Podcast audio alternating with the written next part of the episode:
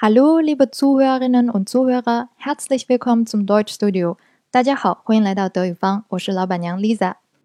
上期节目呢，我们提到了一些情侣之间容易出现的小摩擦。或许正是因为在现代亲密关系当中会出现各种各样的问题，这种情感指导类的节目和书籍就越来越受欢迎。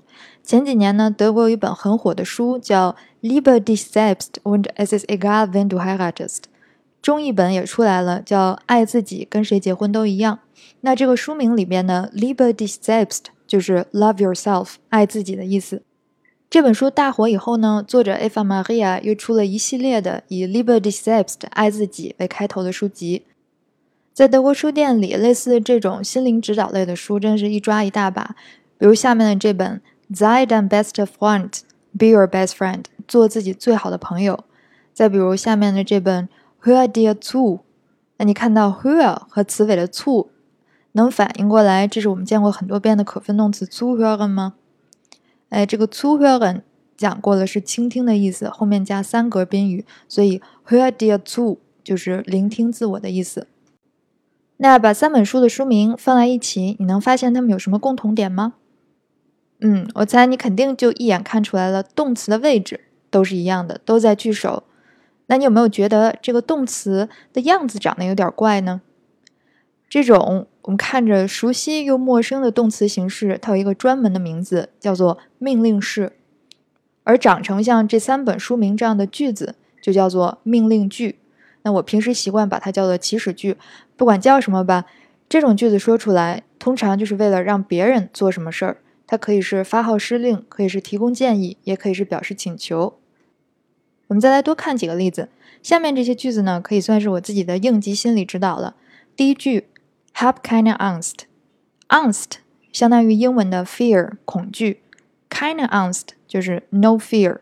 Have kind of angst 逐字的翻译成英文应该就是 have no fear，也就是常说的 don't be afraid，别怕。摊上多大的事儿，我觉得都别害怕。天塌了还有个儿高的顶着呢，所以不管发生了什么，Have kind of angst，别怕。万一真把什么搞砸了，我就用下一句来安慰自己：Give this knee off。那你可以不知道这句话里面动词的意思，但是你必须能快速的反应过来，这里边有一个可分动词，因为词尾是 off。那这句话的动词就是 aufgeben，相当于英文的词组 give up。knee 呢是 never 的意思，所以 give this knee off 合在一起就是 never give up yourself，绝不放弃自己。这个世界强人的确太多。每当我觉得自己一无是处的时候呢，就想人类从古猿进化成今天的样子，已经是个了不起的成就了。这老天爷让我这辈子能当上人而不是驴，说明我还是有点用的。这么一想呢，我就又有食欲了。毕竟亏待谁也不能亏待自己啊，所以一定要 eat good 吃好，sleep good 睡好。除了 eat good sleep good 吃好睡好呢，也可以每天花点时间做自己想做的事儿。Mach was du willst，想干啥就干啥，啥也不干也行。总之呢，每天有那么一点儿谁也不为，只为自己的时间，久而久之，我估计你就什么毛病都好了。好了，现在我们回过头来看一下刚才这些命令句里面的动词，为什么看起来熟悉又陌生？熟悉应该是因为你看着这些动词，应该马上能猜出来它的动词原形是什么。陌生呢，应该是因为觉得它好像缺了点什么。没错，缺的就是动词的词尾。我们看到大部分的动词命令式，其实就是动词原形去掉了词尾 a n 后的样子。第一句话里边的 lieben 在变成命令式的时候呢，可以是 leap，也可以是 liebe。通常加上这个词尾 a 是为了发音的方便。这里边比较特殊的呢，就是 essen 吃和 aufgeben 放弃。它们的动词命令式也像动词变位时一样发生了变音，essen 变成了 is，aufgeben 变成了 give off。最后要提醒大家注意的就是，不要忘了把动词可分动词的这个可分前缀放到句尾。到了德国，你出去办事儿可能会拿到下面这样的一张小条，上面写着 bitte warten Sie。warten 我们讲过是等待的意思，bitte 也讲过当 please。请讲，为了表示客气礼貌，bitte warten Sie 就是请您等会儿的意思。说到这儿，你可能想问了，这句话不也是命令句吗？为什么动词的词尾加了 an 呢？Gute Frage，好问题。这是因为呢，现在说话的对象从刚才的你变成了请您怎么怎么样了。那这个时候光语气上客气了还不够，该喊您的时候就得把您 z 加上。既然人称发生了变化，那动词的词尾也要相应的变化成 an，明白了吗？日常生活中需要客气的时候还挺多的，比如你在公交车上想给老太太让座，就可以说 Nehmen Sie Platz bitte，来，请您坐这儿吧。这个 Nehmen 就是 take 的意思，我们之前讲过，所以 Nehmen Sie Platz bitte 就是 take the seat please。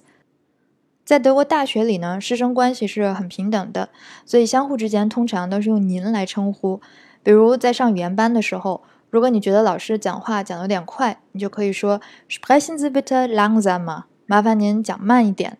那同样的，老师称呼学生也是用 Sie，比如老师可能会对你说 Sprechen Sie bitte deutlicher，请您吐字再清楚一点，等等。